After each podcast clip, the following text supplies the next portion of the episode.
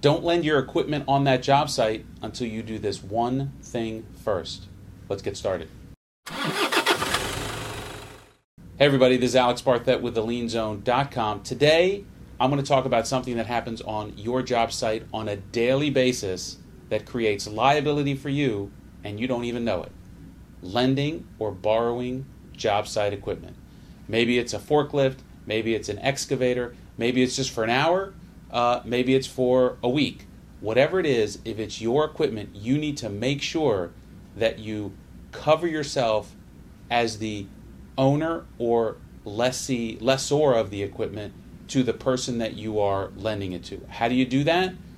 With a simple hold harmless and release agreement. You want to make sure that you get the person that is borrowing the equipment or the company that's borrowing the equipment from you to release you from liability for things that happen on the equipment on the job site. Lots of things can go wrong. You need to make sure you protect yourself.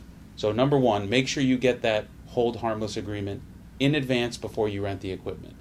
Ideally, if you're going to be renting the equipment for any extended period of time, you also get some type of lease. Maybe you're not willing, you're, you're not you're not wanting to profit from it, so you're not uh, looking to get any money, but you want to make sure that ownership uh, or anything that happens during the course of the job with respect to that equipment is covered by this agreement.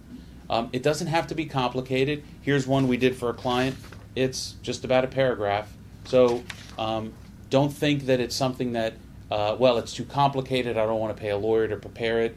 Um, you can get it done very quickly and easily. And if anything were to go wrong, you at least now have a paper trail that will protect you. If you have questions about things that happen on your job site, liens, bonds, or contracts, send me an email, alex at barthet.com. Make sure to go to thelienzone.com forward slash forms.